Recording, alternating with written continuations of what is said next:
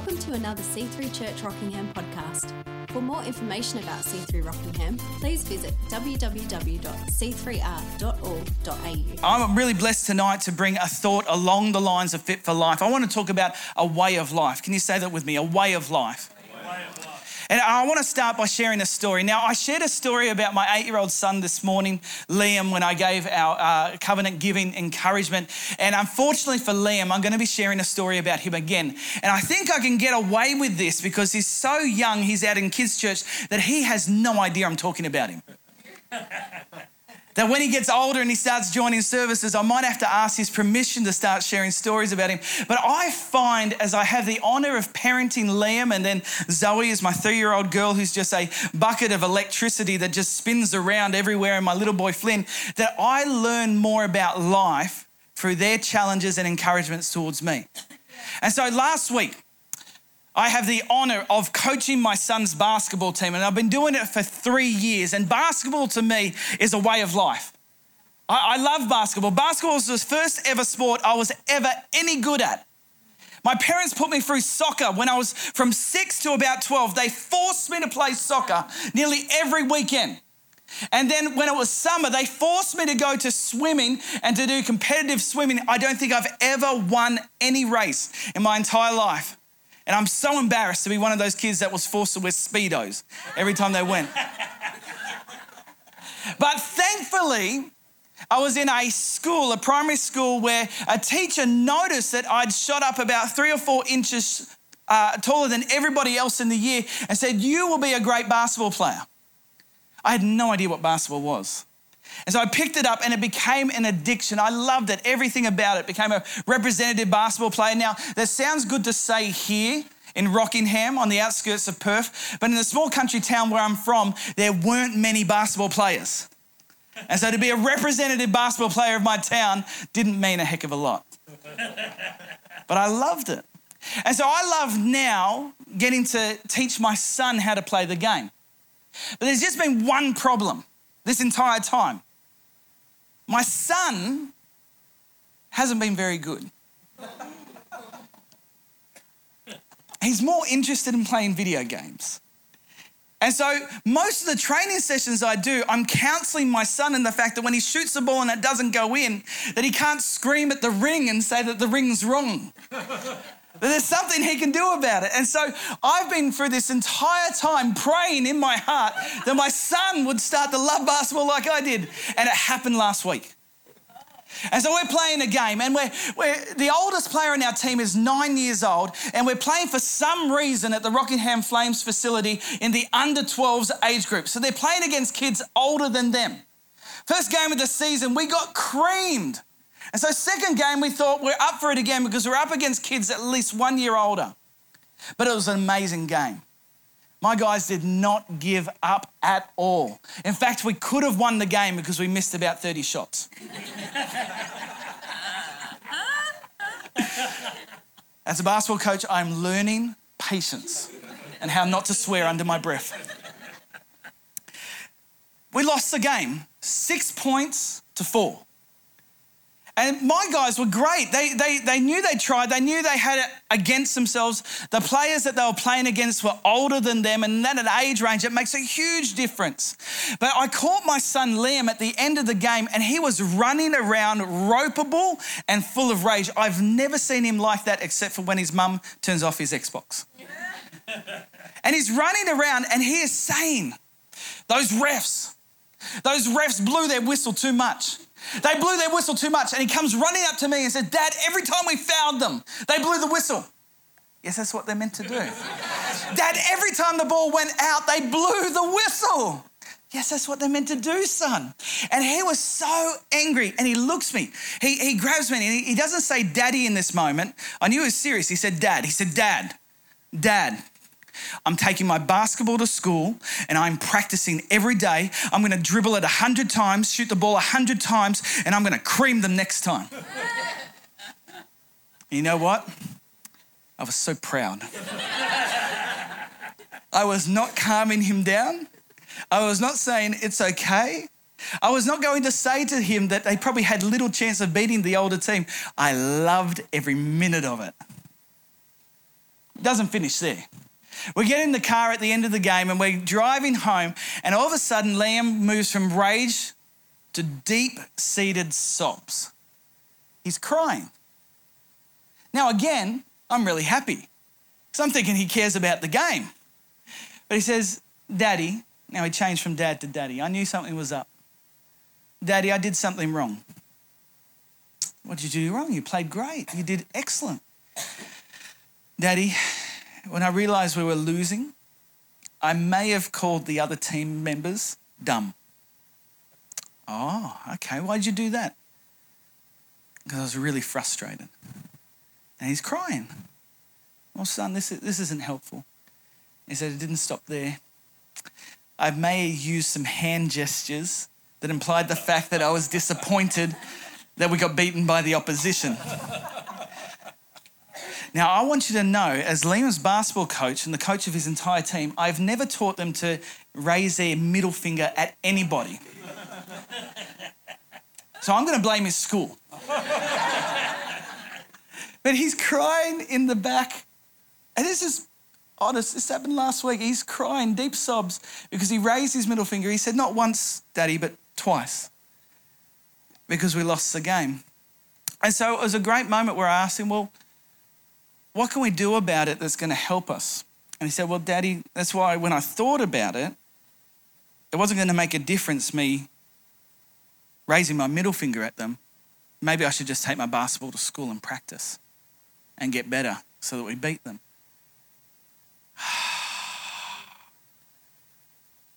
He gets things much better than I do.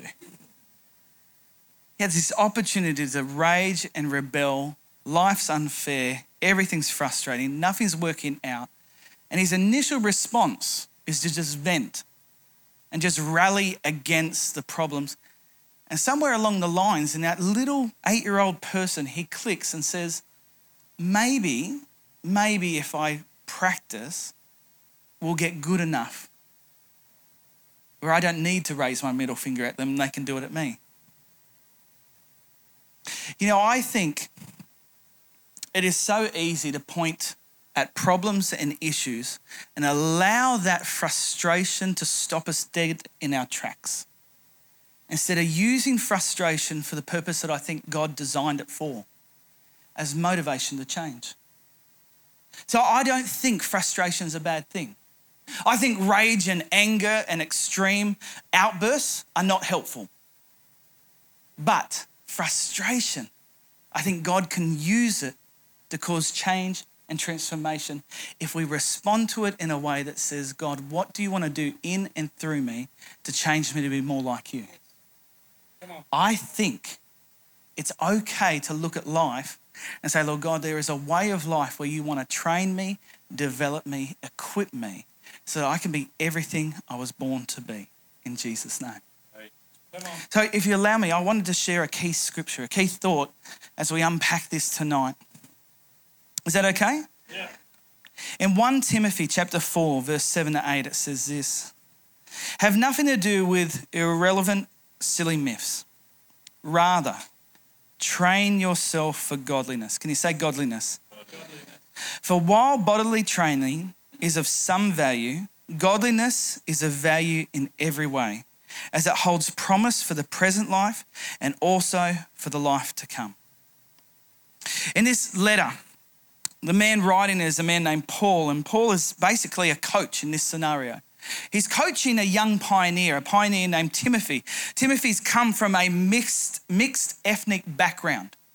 He's come from a situation that is not ideal, and he's journeyed and travelled with this guy, Paul, for multiple years, being coached and developed in everything that God's placed in his heart. Finally, this guy, Timothy, is sent out to start doing everything that he learned. That it wasn't just a matter of him receiving. No, he received so that he could go and do. And so Paul writes this letter to him individually, and we sort of get a snapshot in it so that we can start applying some of these thoughts into our own lives. And he grabs this guy, Timothy, who is coaching, who is developing, and he says to him, train yourself in godliness. Now, I don't know about you, but when I read through the Bible, there's certain words that when I read them, they just buzz right over the top of my head. They're words that I would term in my own heart religious words. Words that I don't know how you interpret them through anything else but in religious settings. And so when I read that word godliness, I think to myself, well, what does that really mean? Does that mean you know the right things to say at church? Does it mean that you know how to act like a Christian in front of people? What does godliness mean? And I'm reminded today that the original use of that word doesn't come across the way that it does today to us. That it comes from a day and an age, thousands of years ago, where people would use that word to describe the fact that if you were godly, that meant that you had such a firm conviction deep down in your heart on how you were meant to live your life and what you did because of that. Right. That the word godliness to me actually doesn't mean anything to do with religion. What it actually means is that deep down in your heart, you have a way of life that makes a difference. Godliness simply means a way of life. Now, again, if I keep on saying godliness, you're going to think immediately a religious word. It was not originally designed for that. It was designed to communicate that you had such a firm conviction deep in your heart on how you should live, who you should be, and you lived out of that. Yeah. Basically, what it means is that you had an operating system for your life that allowed you to function at the optimum ability. It was the upgrade that you needed to iron out all the bugs and all the hindrances and all the things that would hold you back. This word godliness was loaded.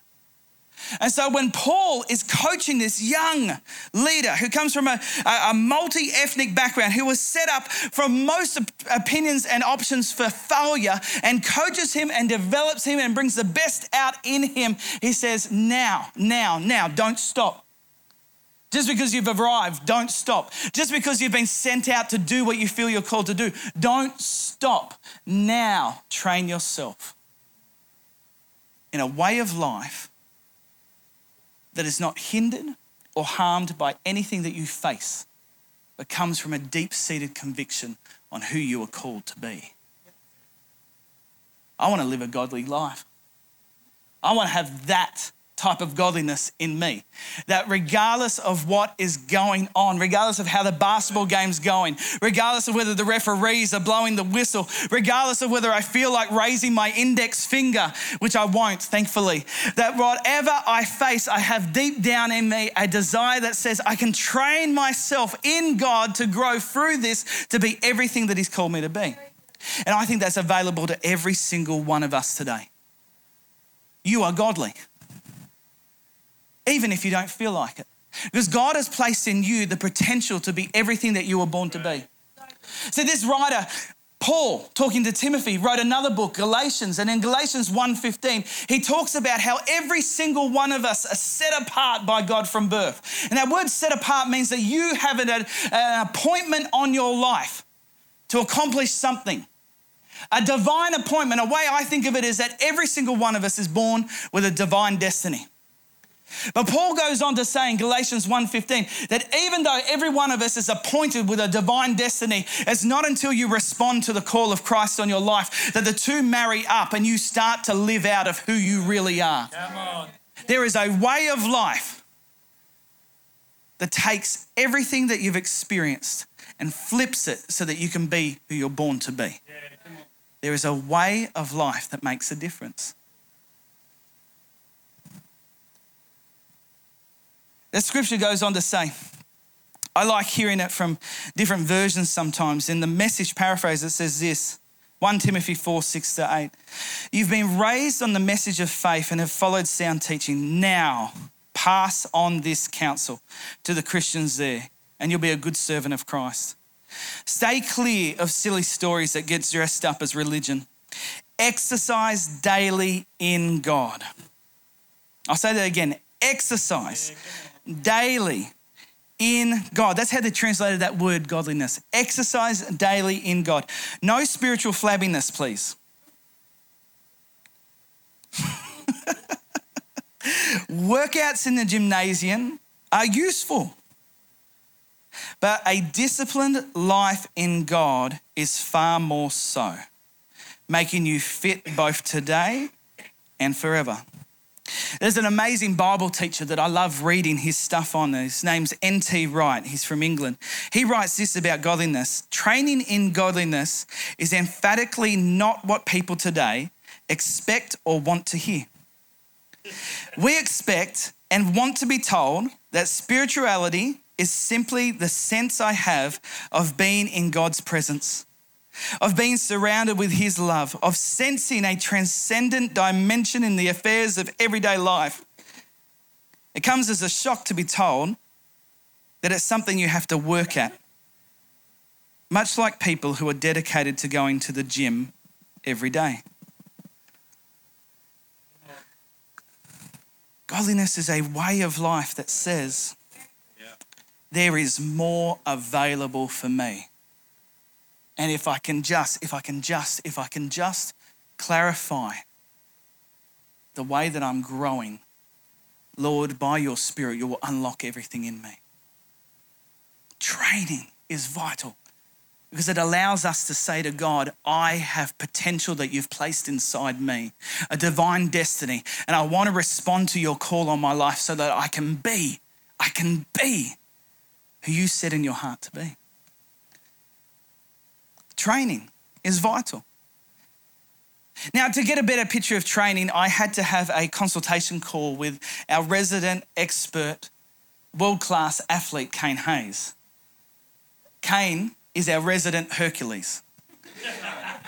Now, if you don't know Kane, and Kane, if you'll allow me to talk about you without the ability for you to grab the microphone and defend yourself, Kane Hayes is a world-class athlete, and I say that in all seriousness, having represented Australia in the World CrossFit Games. Yep. Firstly, as a team member to a team that went over, and then this year as an individual performing amazingly well. So amazingly well that he's actually got T-shirts with his name printed on it. Next year, we need to jump in line to grab them. So I know that Kane is a world-class athlete. I know that Kane is dedicated to this thing called CrossFit. And if you're not familiar with CrossFit, it's the amazing sport where somebody basically looked at a gym and said, let's turn this into a competitive sport. See how many times you can lift weights. See how many times you can do a rower. See how many times that you can drag this, pull that. Basically, they took a gym and turned it into a competitive sport, and Kane is world-class at it. And so I asked Kane, how do you train for this? Because it's not something that you can just rock up for unannounced. How do you think I'd go at the World CrossFit Games if I just bribed my way in? See, he's played basketball with me and he knows I get exhausted after 2 minutes. So I asked Kane what it means to be a world-class athlete. Do you want to hear about his training regime? Yeah, you got it. There we go, fridge does. Here on Mondays, and you can correct me after the message. It's not good to do it during if I get it wrong. Mondays. Mondays is a big workout where Kane and his team lift heavy weights. That's a big workout. Where they do squats and they push it as far as they can.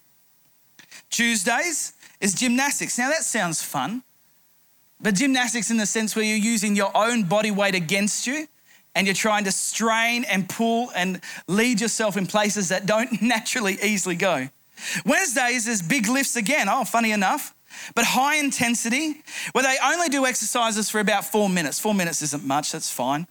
4 minutes where you don't stop and you go as hard as you possibly can, then you stop for 2 minutes to catch your breath and you just go again and again and again. Hilarious. Monday, Tuesday, Wednesdays, Thursdays. Thursdays, they don't do lifting. At Injustice CrossFit Gym, where Kane does his workout, they don't do lifting. They just take it easy, doing swimming and rowing machines where they push themselves until they can hardly breathe. Fridays, end of the week. Well, it's another day of big lifting and pushing yourself as far as you could go. And then Saturday, they have a day off because they're lazy.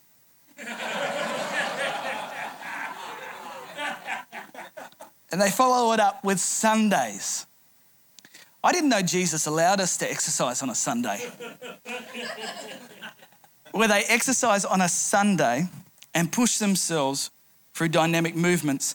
So all this sounds fun. Great, let's join the gym. Let's jump in. do Saturdays with you.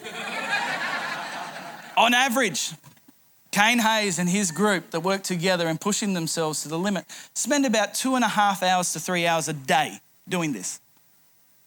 3 hours on a Monday, Tuesday, Wednesday, Thursday, Friday. They're lazy on Saturday and they pick it back up on Sunday. And that's just during normal seasons where they're not competing, but when they're leading up to compete internationally, they push it up to 4 hours a day. Amazing. What I find amazing about it is that while I know and believe that Kane is an amazing gifted athlete, I know that the most gifted thing he has going for him is the fact that he's dedicated. Yeah. That he shows up, does the time, and pushes himself until he can't be pushed anymore.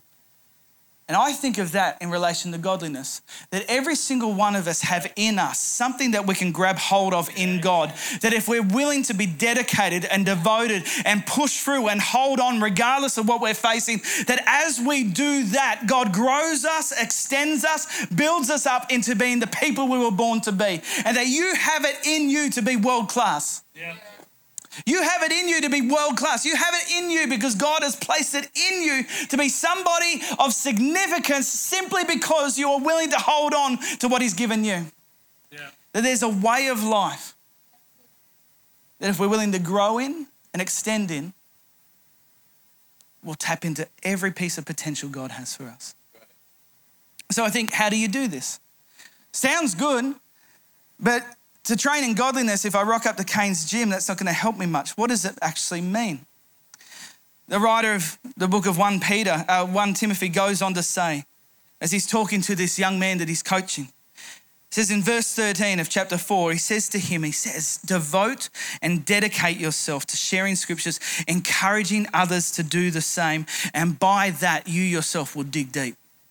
The first thing I want to say to you today, if you're willing to dig deep and grow and extend yourself and adjust your way of life to be one where, oh God, I want you to tap into every ounce of potential you placed in me. It's the first step, is be willing to dig deep.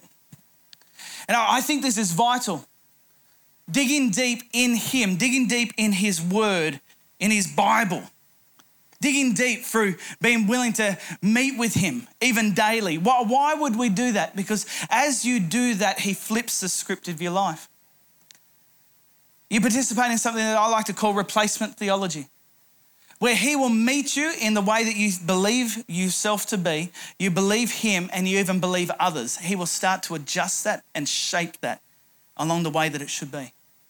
That as you meet with him, as you extend, as you dig deep with him, he changes you so that you can see yourself from his point of view.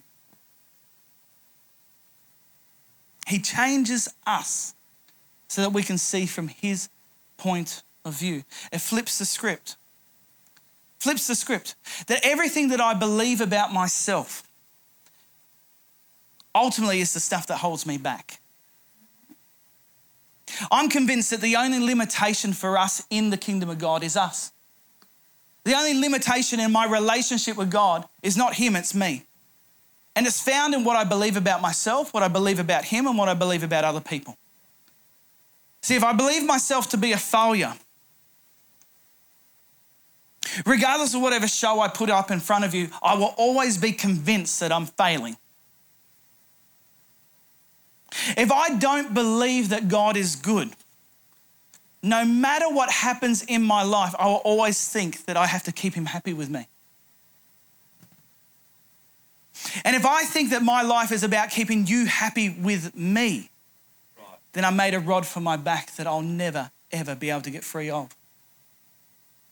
When Paul is coaching Timothy to live in a way of life that unlocks every ounce of potential he's got, he challenges him to dig deep in the things that God has for him, to flip the script and the way that he believes about himself, about others, and even about God.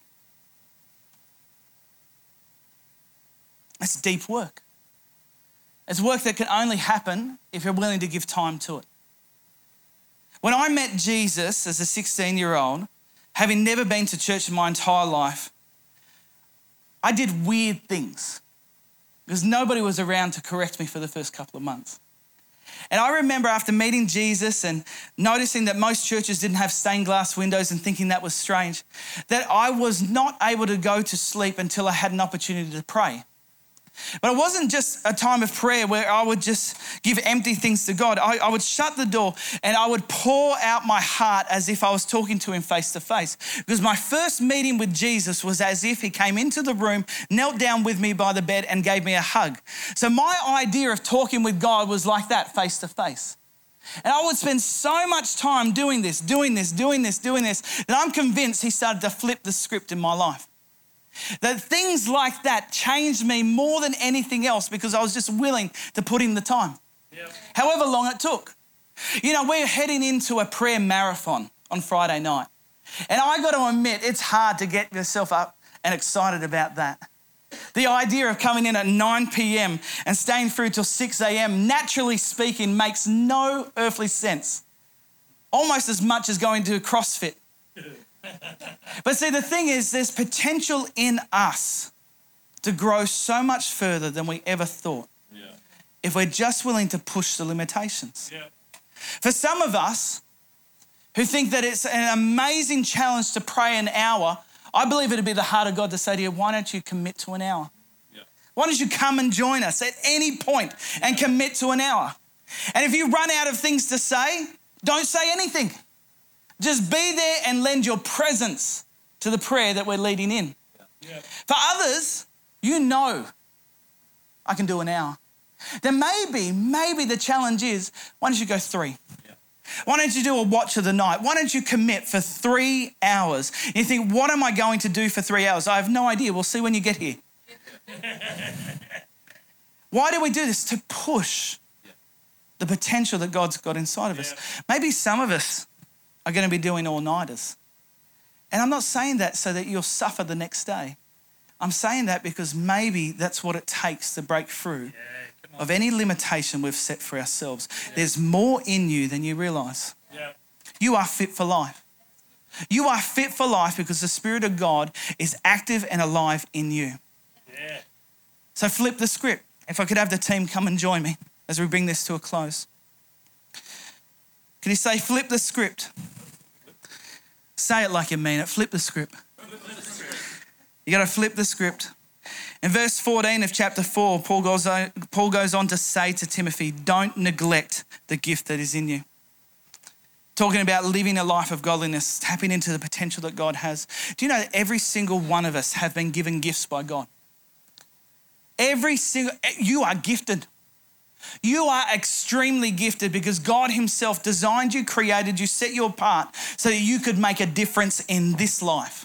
You are gifted. But I'm convinced that we only grow in our gifts if we actually use them. Yeah.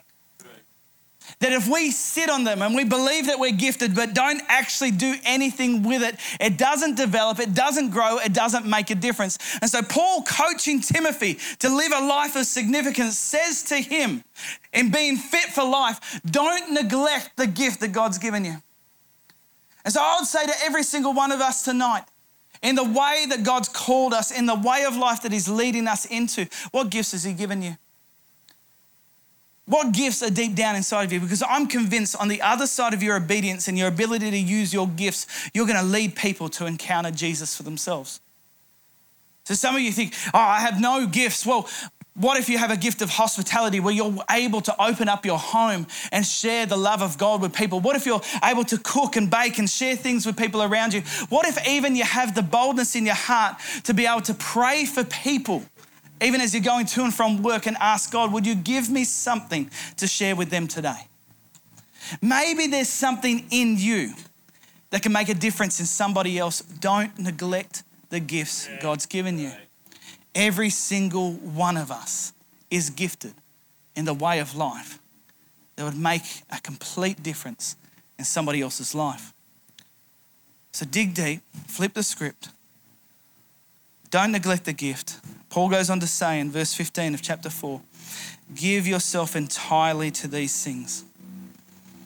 That's all he says. Give yourself entirely to these things. Basically what he's saying is anytime you come up against limitation, change your way of thinking to line up with the heart of God. Right. And every opportunity you have to use the gifts that God's given you, use them and don't hold back. Yeah. Maybe you're thinking tonight, well, that's impossible.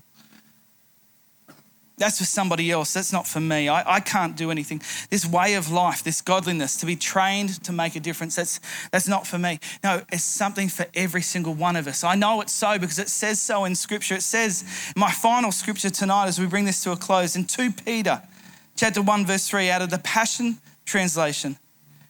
Everything we could ever need for life and complete devotion, that's that word godliness, everything we could ever need for life and complete devotion to God has already been deposited in us by His divine power. For all this was lavished upon us through the rich experience of knowing Him who has called us by name, invited us to come to Him for a glorious manifestation of His goodness. You know what that Scripture's saying?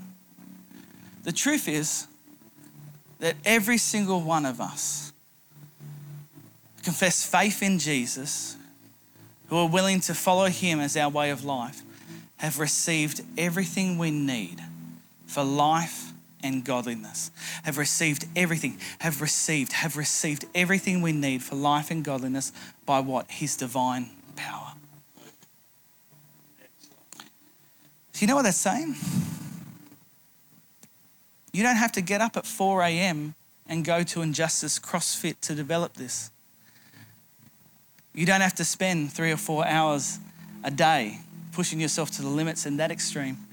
You simply have to start by opening up your hands and saying, Lord God, everything that you've given me, I want to receive it now. And if you receive it, use it.